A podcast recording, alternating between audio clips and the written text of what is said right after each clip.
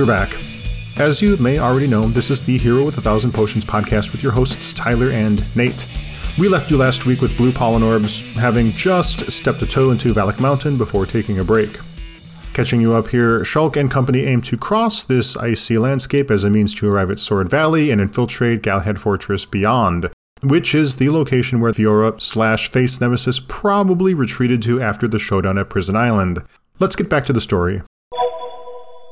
This zone, like I said earlier, is a huge slope of snow and ice and glaciers and whipping winds and these ice crystal formations that kind of look like trees that they've got lots of crystalline spikes that kind of look like tree limbs in a way. They're as large as trees, but then there are other crystal formations that are more like a conventional, um, more bar shaped crystal. They're just interspersed throughout. There is a main central valley that is quite wide, and on either side of that main valley are smaller trails of ice and mountain ridges that you can cross into the sides of that main valley and also literally cross over the main valley to access other areas. It's a tangled network of ice bridges and mountain ridges and ice trails and funny things like that. At night, those ice crystals they do something very unusual they glow but they don't just radiate light they point a beam of light up into the sky and it's it's a very yellow light and this yellow light paints a yellow color onto the otherwise white snow on the ground. And so at night, it feels very yellow in color, kind of like, I don't know, peeing on the ground, you know, peeing in the snow. I'd almost like go to the lengths of saying it's like a golden glow. Even there's a little bit of like a heavenly quality here. So you go from this the daytime, you go from this cold, um, windy, White and blue. yeah, and it, it kind of gives way to a warm feeling. And usually, this, at least in my observation, the storms and everything die down at night. Maybe that's an effect of the atmosphere being affected by these beams Uh, yeah, now that you mention it, yeah, I think that's true. Yeah, so definitely some some shifting, some yin and yang going on here uh, that I enjoyed the the shift because you know some games when they stick you in the snowy area, it's just also you know one note for quite a while, and you, you kind of it, it's nice when you start out, but after a couple hours there, you kind of get sick of it. So they they had a nice little transition here from day to night that shook things up. Yeah, that was nice. One thing I'll say is that in the previous chapter, I decided to give Melia the Makna Forest uh, transmog outfit because I was feeling like she needed to be separated a little bit from the pomp of her life, and the um, the Makna Forest outfit made her seem more common and accessible. It's a cool skin. Yeah, and as I'm entering this uh, frozen tundra, so to speak, I thought maybe I should give her more clothes, but then I'm like, eh, nah, I'll leave her to just freeze her ass off here. I have her as the Red Valkyrie. She's got some of the better transmogs. Uh, I'd say Ryan's is the worst. He looks like a doofus if you change him into anything but his default clothing. Yeah, I think, yeah, Melia does have some pretty good ones. Shulks is kind of bad too. He looks like a doofus in the majority of his clothes too, and maybe even his default outfit. I might go the route of just putting him in beachwear towards the end of the game, but we'll see. Our party doesn't wear very much apparel uh, generally, and we're in this uh, this zone here. Ryan typically has bare shoulders. Melia typically has bare upper thighs and arms, I think. And uh, yeah, they've got to be cold. They've got to be pretty cold. Darla typically has bare chested area for whatever reason. It's like if you want to clothe her, tough shit. You can't. So, as is customary of uh, arriving in a new zone, we have our Nopon greeting party awaiting us after the cutscenes. And uh, like all of their diminutive cousins scattered about Bionis, um, they would like for us to distribute death to all living things. Um, and I am the tool that will deliver that to the uh, beings of Valak Mountain. Um, I think in the cosmic balance of things, I'm leaning towards maybe the Nopon are agents of death itself. Nails easily driven into place by the hammer that is ourselves. Yes, exactly. And it's like if they were little like imps or demon creatures, you'd question it, right? But because it's them, you don't question whether they're agents of the devil. So um, uh, we have the. Uh, I, I, talked to Tyler and I jokingly said, uh, Go therefore and make corpses of all nations, baptizing them in their own blood and rent sinew in the name of Miri Miri, Ugelpak, and Dudara. Stare not into the abyss, lest the abyss yes no back. I love it. Uh, they have an excuse this time though, so I mean, yeah, they do issue the genocide quests, but a little bit later we run into other Nopons in what they're calling a Nopon village. It's just a bunch of Nopons standing around in a cave, not much of a village. They've gentrified genocide into, quote, ecological balance. This isn't murder. This isn't wholesale genocide of creatures. This is preserving ecological balance. It's different, Nate. It's different. I will accept that because they provide me with content. So here we are. So, what kind of creatures do we run into here? Well, there's Mora Moras. Those are the flying manta rays that we've seen in Prison Island. There are X, those zebra like guys, but they're level 98 here, so stay away. There are reef nebulas. Why they're called reef nebulas when we were in a place that had reefs and those nebulas weren't called reef nebulas. I don't know why, but there are reef nebulas here. Senza Lexos, which are those flying blue barracuda dragons, antols, which are those large ants. There's a big one called the Entma King, apis, which are the flies that carry boulders and stuff, and cells, which are the prehistoric birds, but they're blue and white now. Chicklins, which are like the Turkins from the Bionis knee, but they're I don't know, they're they're they're ice, you know, they're frozen tundra variations. They're called Chicklins. They were called Turkins. Now they're called Chicklins. I think they're actually called Chill Clins, right? Chill cleanse? I can we look that up? Can we put a let's ding, look that up ding noise here, post production Tyler something? Chilkins. Chilkin. Chilkins. Which makes sense. Yeah, that does make sense. Chicklins. It's like chiclets. Jesus. You're on a diet. You want to eat. Your willpower is getting weaker. Quick, a box of willpower. New Chiclets. Chiclets chewing gum. There are Costa Aries, which I'm going to describe as reindeer bears. Sierra Sierra Vangs, which are just bats. Porcu Hoxes. Noto Ferrises. Ferrises are, of course, those lion like creatures. Conflagrant Rakesals, which was an elite barracuda dragon in the lava cave. Zepha Ories, which are, I'm just going to say, are snow rhinos. And this one, oh, at the bottom of the zone, Nate, the Crowley Slobos, those big, tusked, purple Ganondorf slash Final Fantasy Behemoth brutes with a white crystal cluster on its back. Those are pretty, those guys are pretty cool. Are they using the Orluga skeleton to um, walk about in the same manner. If that's true, I didn't pick up on it. Maybe, or maybe there's just a like a visual connection, but not actually reusing the a modified Orluga model to achieve that goal there. By the way, about all of these creatures in this game have a two-word name. There's no like, I don't know, Rattata. yeah, well, it begs the question: Is my historical linguistic knowledge so bad? Has our education system failed me to where these names actually have a connection to some real attribute, or is this just vowels and things being shoved through a name generator that makes no sense? Because I can't honestly point to a creature name that has made complete sense to me in quite a while. A few times something will resonate with me. For example, those Vangs, the bats. Vang, Fang, Vampire Fang, Bat, yes. Vampire. They're they're like tertiary connections. They're they're not very uh, uh, strong connections, and so rarely, maybe I don't know, but it's strange because they don't usually have two names, but they do here. I can imagine a listener um, coming into the chat saying, "Well, if you know old Teutonic German, this would make complete sense to you." yeah. I'm uh, loving the the zone's music. Uh, it's perfect Christmas music. I, at least in daytime, I'm getting perfect Christmas music. A Doctor Who holiday special would slide right in here with this as its theme. Um, the familiar, calming English horn reminds me of Kingdom Hearts Traverse Town.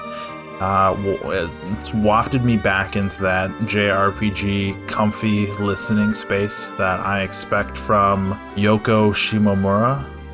Uh, yeah, I'm remembering that name correctly. It's very familiar, very comfy, very good.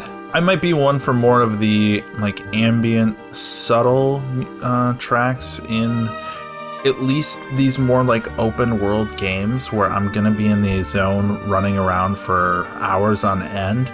Now, like the driving, strong themes of a Final Fantasy VII, where you know you're on the world map for 15 minutes max, and then you're running through a zone and story beats are shifting the themes and battles are interrupting um, music. You know, we, we get the same thing here, battles interrupted, but you also spend so much time just hoofing it around the zone that I need a good ambient theme so that I'm not having these like driving, forceful uh, themes that get stuck in my head and make me want to hum them till my brain falls out. All right, Tyler, so we are at the top of a snowy mountain and I am assaulted with the question of why am I not engaging in a balloon popping snowboarding minigame right now? I'm really feeling it. Perfect! I've got a good feeling about this. How good are we? Uh, that's because Dickson isn't around to fashion you some uh, Mechonis armor skis to help you shred down that white powder. Yes. Um, I'm just, uh, it makes me think of how uh, I'm mourning the death of 90s cool because um, I think about that all the time of how back in the 90s, everything had to be cool. You couldn't just have a snowy mountain, you had to snowboard down the snowy mountain, right? Everything was X Games. Everything had to have Tony Hawk's stamp of approval on it. Um, everything had to have attitude. You couldn't just eat a sugary snack. You had to be saying "fuck you, mom" while you were eating that sugary snack. Um, so, um, and even before Final Fantasy VII, we had Sonic the Hedgehog snowboarding down a uh, mountain on an airplane door. You might be wondering, how do I know that Sonic was snowboarding down a uh, icy mountain on an airplane door? It's because if you know about the history of Sonic 3 and Sonic and Knuckles, they were two games that used to be one giant game until they realized it was too big for a single cartridge. So they cut it into two. Originally, uh, Carnival Nights uh, cannon was supposed to fire you up into the air, at which you would arrive at uh, Flying Battery Zone. You would be specifically fired at that plane to uh, assault Robotnik's Flying Fortress and mm-hmm. after destroying it, you would break out of it and use that uh, airplane door to surf down the mountain below. Now, what we got in actual Sonic 3 was just that cannon from Carnival Night firing you off into a mountain and you just serendipitously landing on a piece of metal that you could snowboard on for no reason. So, the more you know, Tyler. but we don't we don't get to we don't get to snowboard down the mountain just yet but we might have a little surprise coming for us later. Oh yeah definitely. Every chapter ends with a twist. Um right so we're going down the mountain.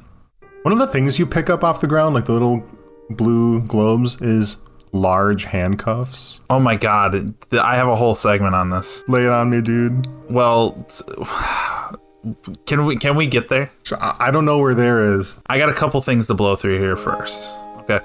So one thing I noticed is uh, if you check out Shulk, he is now wielding the Monado 2. Oh, really? In the inventory? Yeah, the Monado's been upgraded. It is officially listed as Monado 2. Oh. Uh, it has none of the original gems equipped, and I don't know if I'm ever getting that gem back. Did it have gems originally? Maybe not. Yeah, yeah, okay. I think so. It just suffice to say, it looks thicker. It looks a little bit more like a broadsword and less like a you know the original did look like a sword as well but in that like kingdom hearts keyblade kind of sense of like it does other stuff than just sorting but this just looks like a sword. I already said that I explored the whole map, or I had the goal of exploring the whole map, so we don't really need to touch on that. Um, That was hard to do. It's not, this is not a very easy map to fill out. yeah, and I find a lot of wet rats and ice monkeys in the process. Ice monkeys, Arctic monkeys. yeah. The center of the zone, there's a mechanical looking spire called the Mechonis Wound. Its tip Yes. lodged in the land. Knowing what we know about the pain um, Bionis endures just by us building a house on a relatively harmless dirt plot, I'm kind of wondering what the hell this giant wound uh, did to Bionis. Or, you know, it might just be a toothpick in comparison to the big picture. Who knows? But um, Maybe. We've also got that giant drill seemingly up Bionis's ass. So, um, yeah, no, not his ass. That's like a leg. We're in that leg leg region. You know, I thought that once we found the Mechonis wound, this skyscraper sized techno horror spike driven into the snow here, that we would have a cutscene about it, but nobody has anything to say about it. Now, I know I have a lot of guff about there being too many cutscenes, you know, in, in chapters, but I thought we would, you know, pause to marvel at this thing. The Mechonis wound sounds like such. It has such like gravity to the mythology of this world that we live on, but we don't have anything to say about it. I just I found that a little surprising. The cutting room floor could definitely have a reel of our eighth uh, repeated Xenovision and add in a scene with uh, explaining some of these environmental elements a little bit more. I'd be okay with that. It's cool. We don't. It's just a waypoint. It's just a teleport location, but the Mechonis wound is pretty rad. All right, so we make our way about halfway down, somewhere, somewhere in the vein of half. This this zone has two layers to it, so about halfway down, I find the Gacked Geyser. No, wait, ja- Jacked Geyser, Yacked Geyser. I'm, I'm going yacked because these guys have British slash Australian accents, and that's kind of European, and kind of European accents make J's EYs. Definitely, if they were Swedish or Nordic, um, we would change those J's to Y's. So yeah, I'm I'm cool with Yacked as well. Um, so Yacked. Exactly. The geyser is uh, massive. It shoots maybe the entire uh, height of the zone from where it sits about halfway down. I saw it fire off, so I swam to the center of the lake as my uh, Rumble Pack, uh, shout out to Star Fox 64, informs me that shit's about to go down. I am uh, shot thousands of feet into the air and fall rapidly into another pool of water where I am neither scalded into an unrecognizable mass of flesh by water temperatures capable of creating such a geyser, nor do my bones shatter on impact as I flop openly into the pool below. I have no diving form whatsoever in this. Uh, Our ballistics are perfect. yes. Perfect. So we now know that we're playing a video game in this moment here. Uh, I feel like if we were playing Earthbound, there would be commentary on what just happened and like a, a wink, wink, nod, nod of just uh, goofing around about the fact that you were just shot up in a towering geyser and landed in a pool, but everything's fine. Yeah, everything's fine. There's a Nopon hanging out here. He's lost. He needs our help. Well, Tyler, at the um, at this little hot spring, this tucked away hot spring where uh, it's secluded and nobody else is here, I find a pair of large handcuffs. Um, what exactly was going on at this quote unquote hot spring? I don't know. Now, you may think me finding a pair of handcuffs like and going this direction, I may be I'm I'm being unnecessarily dirty or suggestive, but uh, hear me out on this one. I've discovered that there are a number of items in the game that have a question mark identifier, meaning no one actually knows what these items actually are, and they instead elect a party member to name them and identify their use. So in this case, the handcuffs, as they are labeled, are described in game as furry green rings, and it says it didn't take long for Ryan to name these. He made the decision to call them handcuffs. Tyler, when are handcuffs furry and bright colors? Uh, they are furry and bright colors when your significant other goes to a passion party with an extra $50 in their pocket. Exactly. Ryan's also the one with the exclusive real men attire earnable in the uh, Nopon world. Oh, so um, I'm assuming he's the one wearing the handcuffs in this scenario because if anyone in the party would need them to be large, it's him. He is the largest person we have. So um, I'm going to take back what I said last chapter. I now don't know if Ryan or Riki fucks more. Yeah! You like that? Oh, yeah, baby! Riki's so excited, gonna burst! Ryan does not fuck. I don't. I don't know. He's he's the one rocking. Ryan, Ryan's got his V card. Okay. See, p- people people like Ryan. They make like crass sexual jokes to live in a sexual context, although they don't themselves have sexual experiences. Okay. I, I can see that. I can see where you're going with that. I did some experimentation to see to see if where I was going was in a certain vein um, of truth or not. Uh huh. So I have Charlotte gift the handcuffs to Ryan. Oh wow. Only one heart is gained. If it was three, if it was three or four, I'd know something was up off screen. That would have been spectacular. Yeah, that would have been a nice little gem. I would have lost my shit if like four hearts came up on that one. Um, I'm still going to cautiously postulate that there's something here between Sharla and Ryan because there was another uh, little bout of kind of emotional ribbing back in Alcamoth where she was saying how he needs to be more sensitive. And it's like, well, why are we having these exchanges between the two of them at all? You know, I think there's something off screen between the two of them. Who knows? Um, I would say he also gives off some submissive himbo energy every time he takes one of those verbal uh, beatings from Sharla uh, because he doesn't. Uh, he, he might like stick up for himself a little bit, but um, he hasn't deterred her from going off on him at all. So um, she has seemed to gain the comfort level to kind of affectionately dish it out without repercussions with him. So um, maybe she's looking forward to some retaliation later. I don't know, but um, that's that's my head canon at this point until I'm proven otherwise, or Gadolt shows up inside a Mechon body and she falls madly in love with robot Gadolt. I don't know. Yeah. Gadolt goes, Charlotte, what are you doing with those green furry rings? Exactly. And it just ends their relationship. It's like it's not what you. It's, it's not what it looks like. Yes, and we talked, you know, like ten chapters or eight, cha- how, however long ago it was. Um, we said because we didn't see Gadolt in a death cutscene. With everything we know now, he's most definitely inside a fucking Mechon Gundam. Yeah, yeah. We haven't. Yeah, we haven't checked in with him in a lot. Well, at all. So you found a Nopon up there. What did he want? Um, I don't remember. Well, I know what he wants. I wrote it down. What do you want? So also up here is a starving Nopon who requests uh, three Hawks flints, two Antil fire pouches, and one Ferris aged ale because he's hungry. I understand the food, but um, the ale. You need me to go get you alcohol, buddy? Come on, man. Shall I whip up a fine dessert while I'm at it up here in the middle of fucking nowhere, dude? Yes, yes, you should. Or greedy Nopon. Yes, he's. I think he's a little bit out of his element. He should say, "Hey, just go get me one piece of meat, please, so I don't die." Not a full course meal, but maybe that's the Nopon way. Maybe that's the Nopon way. You need a full, multifaceted three course meal in order to survive. But suffice to say, I don't want to hear any of you nerds complain about Death Stranding again.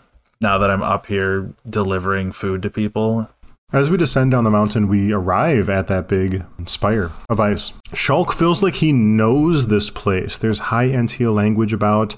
There's a little mini quest that we've done before we get here where we go into a fire cave, a little ice cave that's got a pool of lava in there. We pick out a lava rock and we use it to melt these walls of ice that are preventing us from advancing through the zone in, in very particular narrow passages. when they need to melt the door, they identify a source of heat, which is the geysers. Not the geysers, the geysers. Do they say geysers?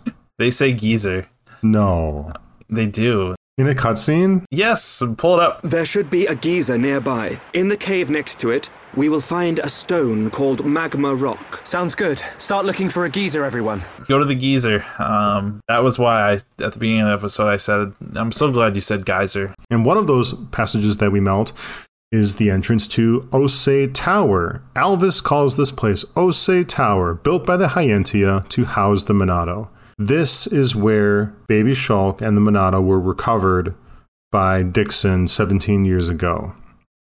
Alva says that he made contact with the Monado and received its power, and that this is the ceremony of his family.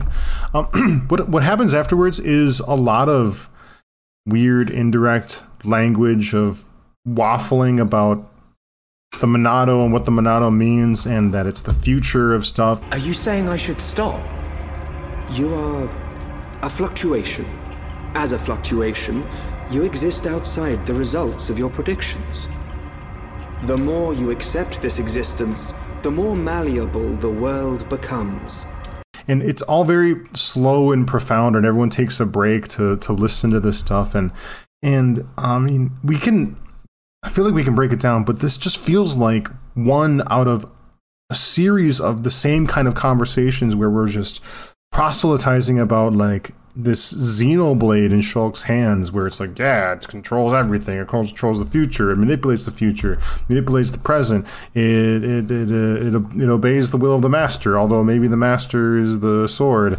Uh, and and I'm getting tired of this of these scenes where we're explaining one percent more of the same story about the same sword and we have one here. It's a really important place to be, this Ose Tower, um, but I'm just like bored of it. In my notes, I pretty much say the exact same thing. Um, it's mostly things we already know or could probably deduce from what we do know. It's basically an entry from Xenogears Perfect Works, but sprinkled into the game again. Like if you took a chapter from Perfect Works and chopped it up into nine pieces so that you didn't have to have a 45 minute Monado cutscene, and you're like, you know, it'd probably be better if we broke this up over eight entries. That's what this is. Because like in Xenogears, there were topics where we're just like, we don't know what the hell what's going on with this thing. And so um, the writers here are solving that problem, but maybe solving it a little bit too well or too slowly. It's the same thing of not really expect uh, respecting our intelligence in some ways. Of you know, all this is pretty standard stuff. Like you can just explain it once and we're good. I feel like Yeah, right. let's get on with the game. Yeah. Very much like Prison Island. We're here. We've seen that cutscene with Dickson recovering us, and like, oh, oh my goodness, maybe we'll go there someday, several chapters from now. And now that we're here, it just seems like the same old vagaries, and it's exhausting. And this stuff is not as exciting as other things that happen in this episode that we're going to get to shortly. Although this scene is dressed up as more profound. And the moments of this chapter that I did find exciting are more like the same regular anime drama that that you might say is kind of lowbrow. Definitely. Um, yeah, I'm I'm right there with you. This is another example of it adds to the saga of making a campfire and sleeping in places that we definitely shouldn't be doing that. I'm so glad you mentioned that. I'm so glad you mentioned that. Yeah, it, it's a it's our third or fourth entry into that where this is like this is dressed up as like oh we need to rest, we need to sleep, and then nobody is sleeping and they're spending the whole night in a cutscene. So it's like, guys, stop stop doing these. You know, it's a wonder we didn't build a campfire in that uh, conference room in the High Entia capital. do you guys have central air? No. Okay, well I'm busting out a campfire. Dunban kind of is watching on, not exactly hidden, but like kind of looks like they're suggesting he's hidden because he's looking like concerned and contemplative as he listens to Alvis talk about the Monado over and over. Um, but he's not sad. Just concerned, no sad. Exactly. Now that I have the uh, newfound ability to melt the ice, it is time for some X Games shit in this zone. This is this is more hardcore than anything you've ever seen on X Games though, because instead of skis, boards, sleds, we are going to run full speed on ice hmm. and have it just turn us into superhuman speed demons. No slipping, no sense, just pure speed.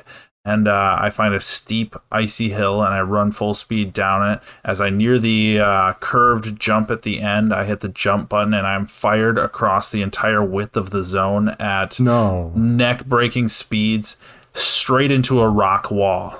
I immediately grab that rock wall as Dunban, the man with one arm, and begin to scale a cold, icy cliff face with a single hand. Did you do that? No. You you must have missed that area. You had to go back and melt the ice paths uh, from the beginning. I walked the shit out of that zone. I didn't do anything like that. Oh, fuck. This is tip jar. Double chip jar. Yeah, hopefully uh, your next chapter they'll let you do some backtracking. Well, they always let you do some backtracking, so you're good there. Um, but at the end of that jump, uh, secret area awaits me called the Three Sage Summit. Not sure who the three sages are, but there are three massive giant creatures roaming here. What were they called again? The the things that I said kind of looked like Orlugas. Oh, I have it here. I have it here. Um, they are the three Glorious Lobos. Glorious Lobos. Band name. Yep. But one is bigger than the others, and he is an elite, and his name is. I can't even read this without laughing. His name is Final Marcus. No, really? I don't think I found Yes. this place. Final Marcus? I don't remember that. Yeah, you you had to do the X Games shit to get up here. Oh, so um, shoot. he is level 100 and spiked, and I'm not even going to bother dying to him. But um, Whoa. my question is, does the final in his name mean that he's like the Omega weapon of the game? Maybe. We're probably far enough along to run into something like that. Yep. And at the rear, there is an ancient giant's door, and it's sealed. I am unable to enter. So, theory time here. We met a giant. We met Zanza, right? Blue skin, red eyes. And now we're in this area where there's an ancient giant's door. Is there a whole race of giants native to Bionis that we have yet to meet except for one? That would be awesome. I don't know why they'd be behind a frozen. Well, that's the thing, though. In Nordic lore, you have the frost giants, which uh, in modern like portrayals, if you watch the Thor movies or uh, you play World of Warcraft, the the frost giants are given blue skin, and I don't know if that's like actually indicative of the the lore of them, even in like old school Nordic shit, but um you know i'm seeing a connection here. But um alternatively because this is a three sage summit there's a small chance that ganondorf is also back there uh, sealed behind that door but we'll have to save that for later. Maybe uh when i beat final marcus and get his key but instead i have to uh, settle for the wet rats and rumble packs that uh, decorate my descent as i jump down from uh, a big icy slide That's awesome. I did not run into them. I, di- I guess that means I didn't fill out the map. Interesting. Yeah, I'll encourage you. There are areas that you can access by melting more ice walls. I melted a few. I melted one to get to an ore vein, but it, d- it didn't melt one to get to that sort of speed mechanic. There's a giant ice slide. You'll love it. It's tons of Oh fun. no! I went through a giant ice slide. Were you- and you had to Did jump. You... you- had to jump over a chasm like once or twice. Did you like so you went you go full speed? Did you hit jump at the very end? Because if you do, you'll have enough distance for whoever you're playing as. For me, it was Dunban. He actually grabbed onto the other side. There was a ledge through the giant side. You were saying you went all the way across the zone doing it. Yeah, like When I did it, I was looping around the the Nopon, the quote unquote Nopon village area, like th those interior tubes, the, the the hollow bone area. Okay. We'll have to crack this open and maybe uh, investigate as we Mm, uh, do a little bit of backtracking here. yeah. All right. All right. Well, regardless, I have more uh, map un- unlocking to do. For sure. When we get to the, I'll just say the bottom of the zone, it kind of spreads out into, into this um, snowy plain. It's not very vertical anymore. It kind of flattens out. And a Mechon jets across the sky. It's Nemesis face. She lands next to a big black spire in the glacier, and it's Fiora. She opens up the cockpit and she reveals her Homness, and she says, "Young heirs of the Monado, we meet again." And then um, Shulk acknowledges her, and Fiora starts kind of reckoning with herself. So, Fiora, is that my name? Then you you know this body. It's strange that she would call herself this body. She's you know this is the soul transfer, right? She's disassociated from her body, so she calls herself her body. And um, Shulk, or maybe it's Dunban that says, "So it's true that you don't remember us at all." Remember your family's here. Dunban's over there, and Dunban's kind of watching in the distance. And and uh, Fiora says, "Family, there is family," which is a very strange sentence. Um, and then sh- and then she says, "There is a matter that I must speak to you about." And then she gets blasted by some sort of energy missile. It is no surprise whatsoever that that blast was issued by a metal face. Yes, so that prick Metal Face shows up. He's attacked his own, I don't know, countryman, country countrywoman. She's kind of damaged and maybe a little prone on the ground here, and he's got the body of Fiora held hostage, and he says, "Give me the Monado." And you know what? Shulk gives up the Monado, gives up the Xenoblade, gives up the God Sword, gives up the weapon, the tool that manipulates reality itself to save his goddamn girlfriend. Swear jar. Fuck it. Swear jar. I just have to ask myself, like, what the, like, WTF? Like, you're the Monado boy. Like, you don't give up the Monado. Yeah, you're the Monado boy. Like, you have the only tool. There, there's one tool that can assault this guy, and you have it. And he's also 0% trustworthy. So, like, if you give him the one tool that is against him, what, like, motivation is he to have to not kill Fiora, not kill you, etc.? Like, this is just bad tactical negotiating whatsoever to think like, oh yeah, he'll totally leave us alone. He's he's been good about that, right guys? Not wanting to murder us, not wanting to murder my entire town I lived in.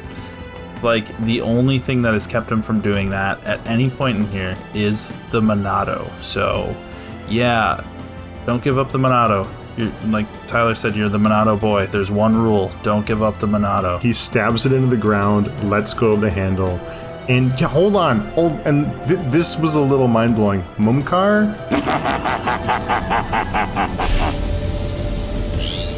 But you're. How's it going, Dunban? Steps out of his frame and starts walking with his hom legs in the snow to pick out the Monado, which totally revolutionized my understanding of this whole soul transfer. Uh, Homs eating, excuse me, Mechon eating Homs and then assimilating them.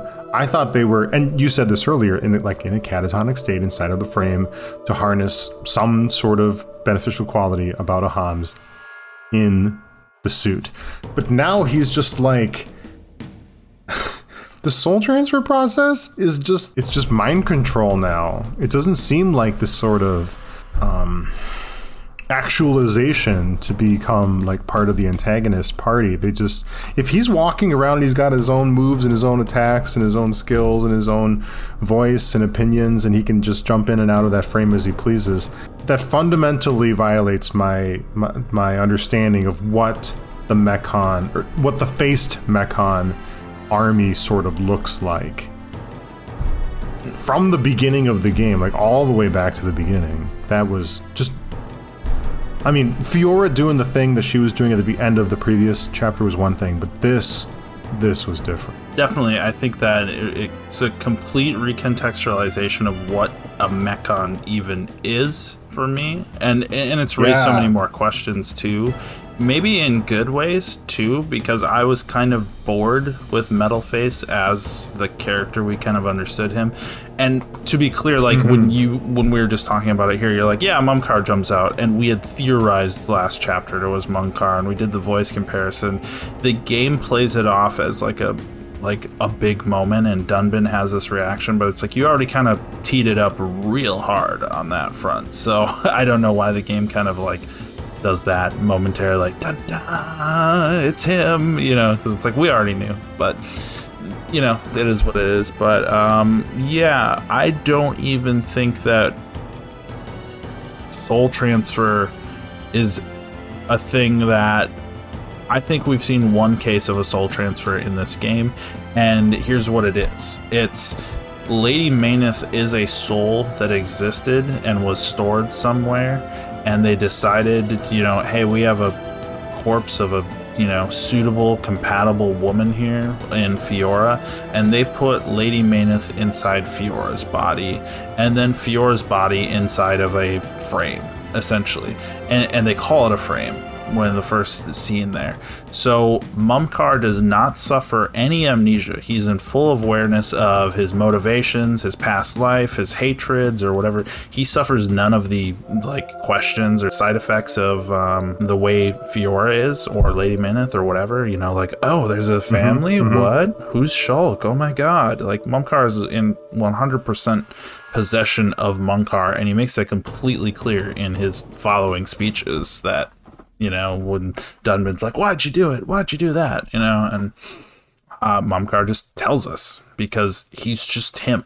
You know, so there is no soul transfer, in my opinion, when it comes to Mumkhar. He's a dude with metal plating that can pilot a Mechon ship. Good enough for me. At this point, good enough for me. Yeah. Um. So he, uh, yeah, he hops out, grabs the Monado, and uh, kind of gives us his little speech on his motivations here. I don't, I don't know. I don't really buy it, but it is what it is. He says he always wanted to be the hero, and he hated that Dunban was the hero, and so it kind of to me I, it begs the question like dude do you know what a hero actually is? Because you don't just like it's not like a job you know you you uh, audition for the role and uh, you know oh this guy's much more uh, hero-esque than you. Um, plus like he talks about how oh he wishes he could have had the monado it's like hey mumkhar would you willing to have your arm fucking singed off by that thing? Because do you see dunban's a one-armed man now like, I don't think he really knew what he was signing up for or what would be the situation uh, came with that role that Dunban took on. Um, but you know, whatever. He just he has this kind of uh, hero incel energy. Like, if I can't have Hero cell. his main motivating factor is if I can't have her, oh, then no one will. He grabs the Monado. He's got it now. It's so great in his hands. He just relishes in it. But Melia, behind her back, is powering up a spell in her hand. And she sprays red energy at Mumkhar, who loses the Monado. It like pops out of his hand into the air. And the metal face frame falls over, who's no longer um, rendering Fiora and Nemesis Face a hostage. Shulk has the Monado now. He lost it for all of 45 seconds. And um, Mumkhar draws these red claws from his wrists. So they're like Wolverines, but they're energy, not blades, and they're red. It's a pretty cool effect, honestly. It's just it's just video game awesomeness. It's nerdtastic and and violent. We fight him. We have a boss battle with Metalface, but it's not really Metalface anymore. We're fighting Mumkhar in his Homs format. And during this whole exchange, he is able to keep um, Fiora and Nemesis Face in place because he can also remotely control um, Metal Face, the the suit. Um, so it kind of it kind of begs the question, like, hey, we're kicking your ass here. Wouldn't you uh, summon the suit to help out? But He's grossly outnumbered in his Homs form. Like, how strong can he really be without it? Like, wasn't the whole point? You're so much stronger with the frame, but he elects not to for I don't know why. I guess it's dramatic and character revealy, but that's what we have here. he does say that he loves his new body. So, and it, like you said, it's pretty cool looking. Uh, it's definitely got some great design to it. Makes me think of how um, in the transmog window you can actually is it M1000 or M100 gear or whatever. M100. Yeah, you can give other people robot parts. So maybe that's what he's got. It's like the the Mechon 100 armor set on. But again, that's like uh, some of your party members. It's like, hey, your real legs would not fit inside those legs. So did you uh, just get amputations to have this thing equipped, or what? So I'm guessing uh, there's no like going back. There's no like taking the armor off. Mumkhar's body is permanently like that. Um, Mumkhar does have some interesting skills. He's got this like Hadouken ability where he slashes his claws together and a chevron of red passes forward through it. I thought that was pretty neat. But for the most part, um, we just kind of spank him, uh, frankly. Uh, afterwards, we have a scene in which Dunban and Mumkhar are 1v1ing each other. And they are doing kind of like the typical sort of anime swords fight sort of things where they're grappling with one of one another's motivations and and um, purposes and and challenging one another verbally as they're physically sparring. Usually, you wouldn't have as much I don't know, energy or lung capacity to have a dialogue as you're trying to kill one another, but these guys do. Keep in mind for for this battle, for them going toe to toe and kind of meeting each other uh, in equal skill. This is a man who has received um, modifications to his body to be the best version of himself. Versus another man with one fucking arm. So uh, I think it's pretty clear why you weren't chosen to be the hero, Mumkhar. Because guess what? Dunban doesn't have the Monado right now. He's just got a regular ass sword, and he's kicking the shit out of you. They do one of those mutual samurai slices where you slide past one another as you're striking each other and they hold the moment there with their backs turned to one another and then after a certain amount of time passes one of them winces because they took the a blow and it's Mumkhar that took the blow. Dunban has injured Mumkhar's arm but he still says get on your knees and worship me in his awful voice. Dunbans, you'll never win! Get on your knees and worship me! Never. I will strike you down and all that you have become, you wretched fool. The Monado will stop you, and then you will know the shame of all that you have done, traitor! And then an avalanche starts coming down the mountain. I'm not sure if it's natural or if it's because of what's about to happen next. But several Xord faced Mechons, I'm just going to call them that for simplicity, land in their quote ball mode. There's maybe eight of them. And then a glorious light shines above the battlefield. Another faced Mechon emerges. It's huge, larger than Nemesis, larger than Metal, larger than anything else. It's huge, huge, huge, huge. It's yellow green, or maybe it's kind of gold, but it seemed kind of yellow green to me. There's veins of glowing red energy about it. It has a long tail. Its mask is silver, and its eyes glow with turquoise colors. We haven't seen this thing completely yet, but it's here. It looks like a big baddie. He openly states that he has the strongest Mechon ever made. This is the strongest Mechon ever built. Controlled by me, Egil, leader of Mechonis, an agent of Meyneth. Leader of Mechonis! I don't know. Maybe maybe I need to rewatch the scene. He doesn't say he is the strongest Mechon alive. He says that this suit is the strongest Mechon made, right? Ever built was, I think, the vocabulary. Yeah, so again, we're breaking down this dichotomy of what a mechon even is right now. So I 100% think that there's a another modified Homs or something inside that thing. Maybe something more ancient than Homs. Definitely. You know, whatever. And that Egil is, uh, he's the Mechonis's leader. Yeah. And that he, he's got the best mechon. He's got the shiniest mechon. Um, it's got all sorts of things going on. Looks like it could tail swipe you. He frees the world of the tyranny of Bionis. Yeah, we've heard that from other characters too. We've heard that from Zanza too. Like Zanza says that he fights for the world. He doesn't fight for Bionis per se, right? Mm-hmm. So, um, again, we've we've got this this idea that maybe Bionis sucks. I don't know, but uh, yeah, and he Egil. Um, did we get a name for his Mechon? The uh, No, we didn't. we didn't get a We got a name for his pilot. Yeah. I think We didn't get Golden Face golden face, or uh, tail face, Angel giant face. Angel Face. I don't know. Uh, something like that. Um, but he grabs Fiora plus the Fiora Gundam and jets off and taunts Shulk to follow him. Fiora! If you want her, come and get her. You are more than welcome on the Mechonis. Come and visit any time, Dunban! Mumkhar! We're coming! And we won't give up! It's a very Saturday morning cartoon end of the episode moment because he takes the damsel in distress, they jet off, the douchebaggy um, goldfish poop sort of villain.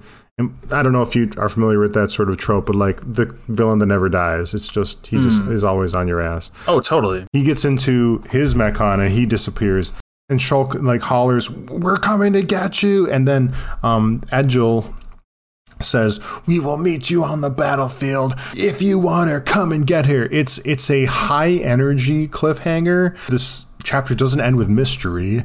It doesn't end with these big questions or, or even a sad sort of note. It ends with this like high energy, like stay tuned next week, same bat time, same bat channel sort of enthusiasm. Don't miss the next Bat episode.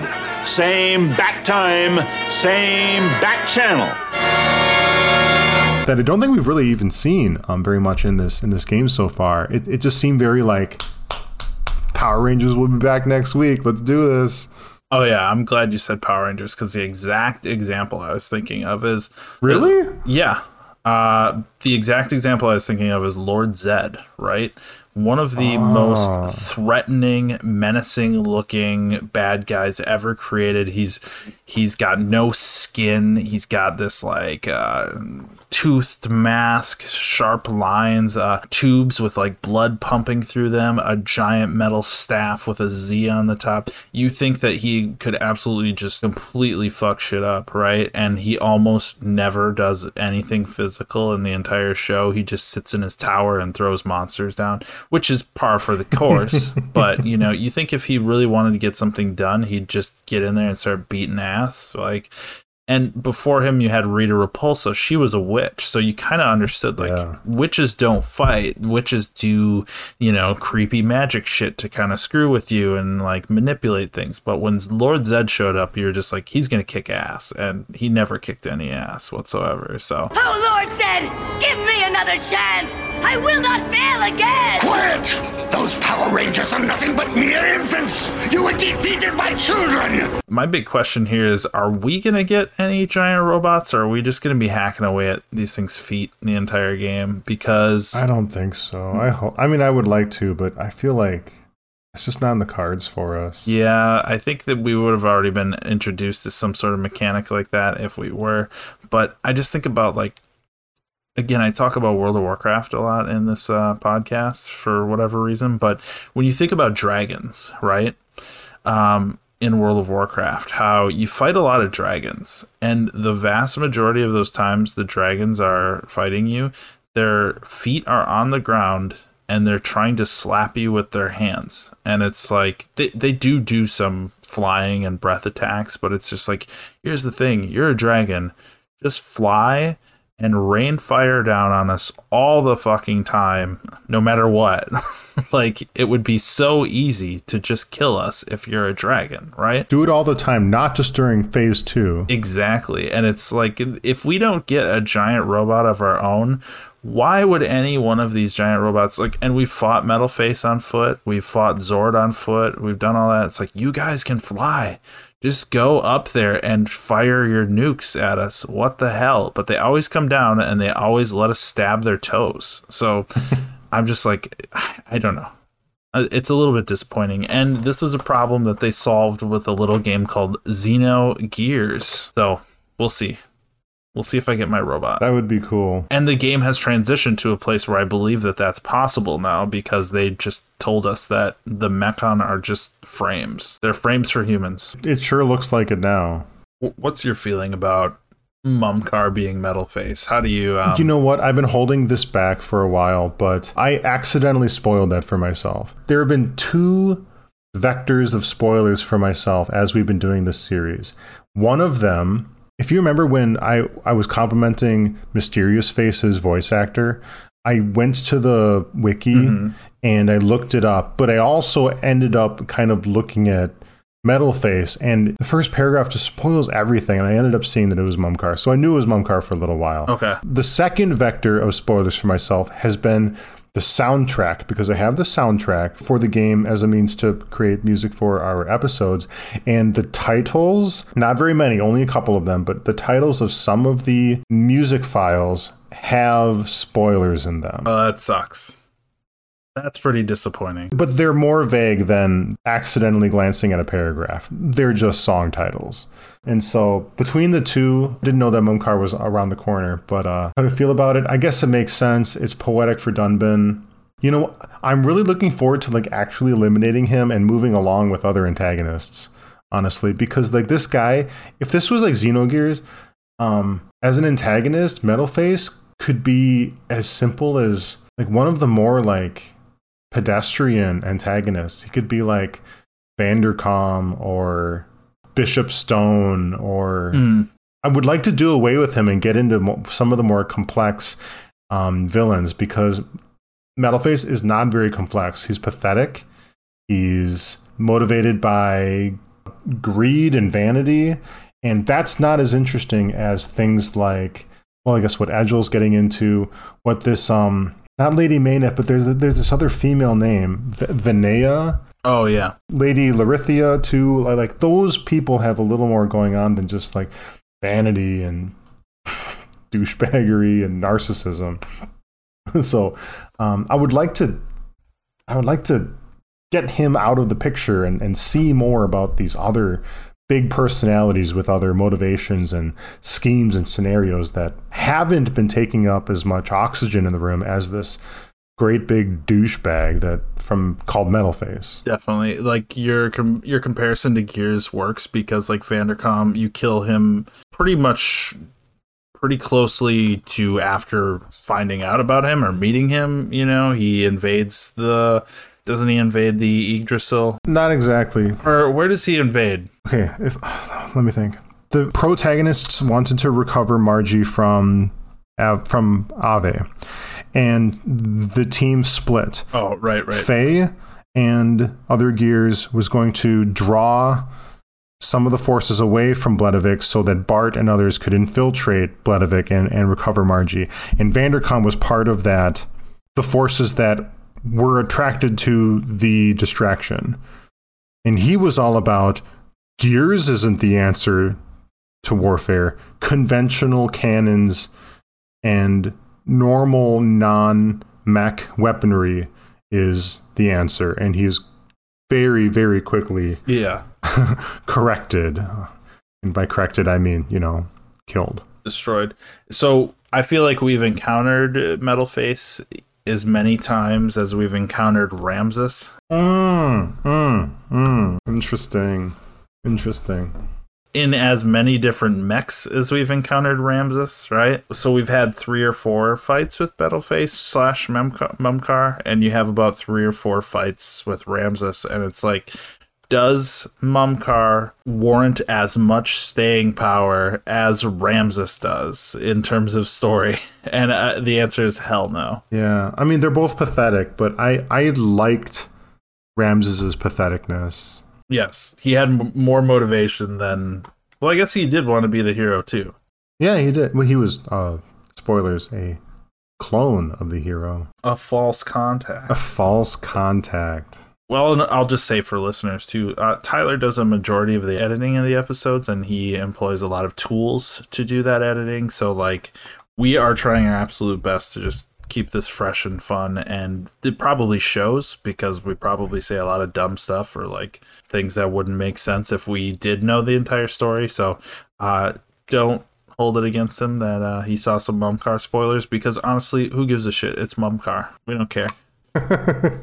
it's funny, like faulting the spoil for being a shitty spoiler. That's, that's funny. Yeah, I'm still going with if it turns out that uh Bionis's dad is just a giant Nopon, then you can you can say that I'm if that actually comes true in my predictions, then you can say that I'm totally cheating and uh I I read it ahead of time, but That would be amazing. Uh, we'll see. It's like a choo. It's like the Nopon can get really large, like Choo Choo. But what if they can get really, really, really large, and then they lose their round shape and they take on the form of Bionis? or they become a third Titan. Yes, exactly. Yeah, that's the setting of uh, Xenoblade 4, by the way. A giant Nopon. It's just a planet. Whoa, whoa, whoa! Hold on. The planet that Bionis and Mechonis are standing on is just a big ass Nopon, Holy, f- that is that is some galaxy brain stuff right there. a wet one.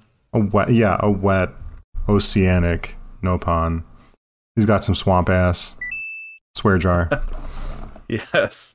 Ass counts as swear jar? Really? I don't know. Probably not. We haven't defined the rules very well. Maybe in um, evangelical uh, country, you could make that case.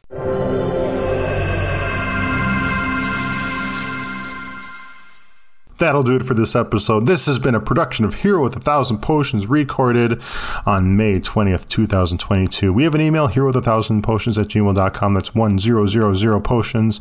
And we're also on Discord via a link that you can access from our podcast description wherever you find this podcast and on Twitter at the handle hero with a thousand pot. Hey, you know what? We got our first fan on our Discord. So far, our Discord's just been you and I, Nate, but we have an authentic fan here, and I'm just going to give a shout out to to Ronan. Uh, he, uh, him, or her has joined us recently, and we've been we're in a black hole of like critical analysis about about how we're kind of doing on this podcast here, and and he, him or her has been really uh, educational about um what they like about the podcast and things that um, that we could shore up. And um, a big shout out to him or her. And you know what? They're feeling probably a little lonely, so why don't the rest of you sort of join us here? I think we really appreciate that. I'm hanging out there, and and Nate is too. And and uh, let let's build a community. Let's build a community together, you guys. Or not. or not. Jesus. Um. right. So we will be back soon uh, with our. I presume it'll be a Sword Valley episode. Yes. And we need full power, Riki. Reeky, sneaky, bitey, bitey. Hero time.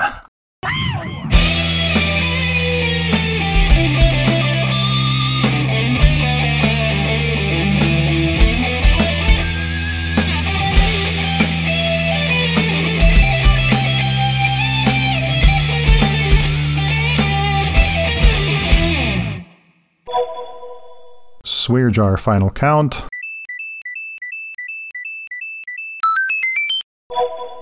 This is a whiskey seven. Uh, excuse me, a whiskey ginger ale. I finished my Jim Beam and have topped it off with Seagram seven, and so I am mixing Jim Beam and Seagrams. I hope the whiskey gods do not smite me for this. What else you got? Any more? Any more bullet points? Oh, we're gonna be here a while. Was originally one game and not two games split into two, and uh, Carnival Zone was supposed to. And fuck it, just cut this whole segment. It doesn't. No, it no, doesn't no. flow. Where are you going with this? Okay, Are you encyclopedic about old school Sonic? I tripped on a pog doing the Macarena and ripped my grungy jeans, so I swapped them out for my Zubaz, and now I'm watching laser discs of Beanie Babies dancing to Swing Revival. Psych! I love it. That's perfect. And depending on who, what our listener base is, they might have no fucking clue what we're talking about. Hey, all right, if you were born in the last 20 years, you got to know that in like 1998, Swing came back with a vengeance for like eight months. Mambo number five. And then Y2K happened. There was no seeding that twist. That It was just. He's huge. So.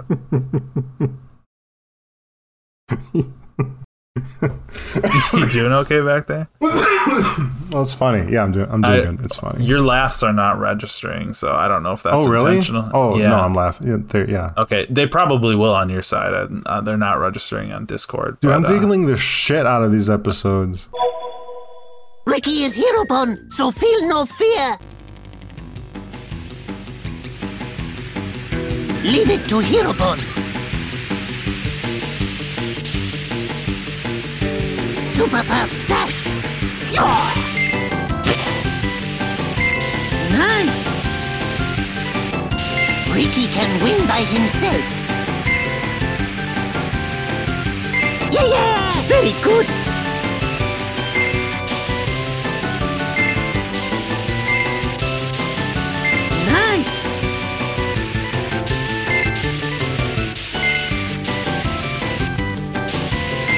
Riki do better than anyone. Nopon special move. Yeah. No panic, no lose spirit.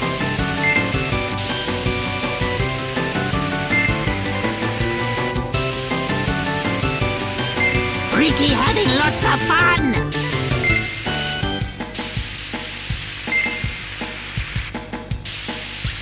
Super fast dash, smash pow.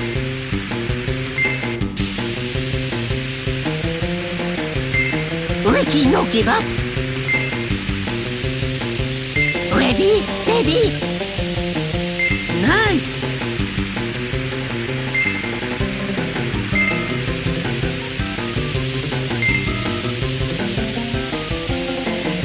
Nopon special move. Yeah. Victory to Riki! Uh, Riki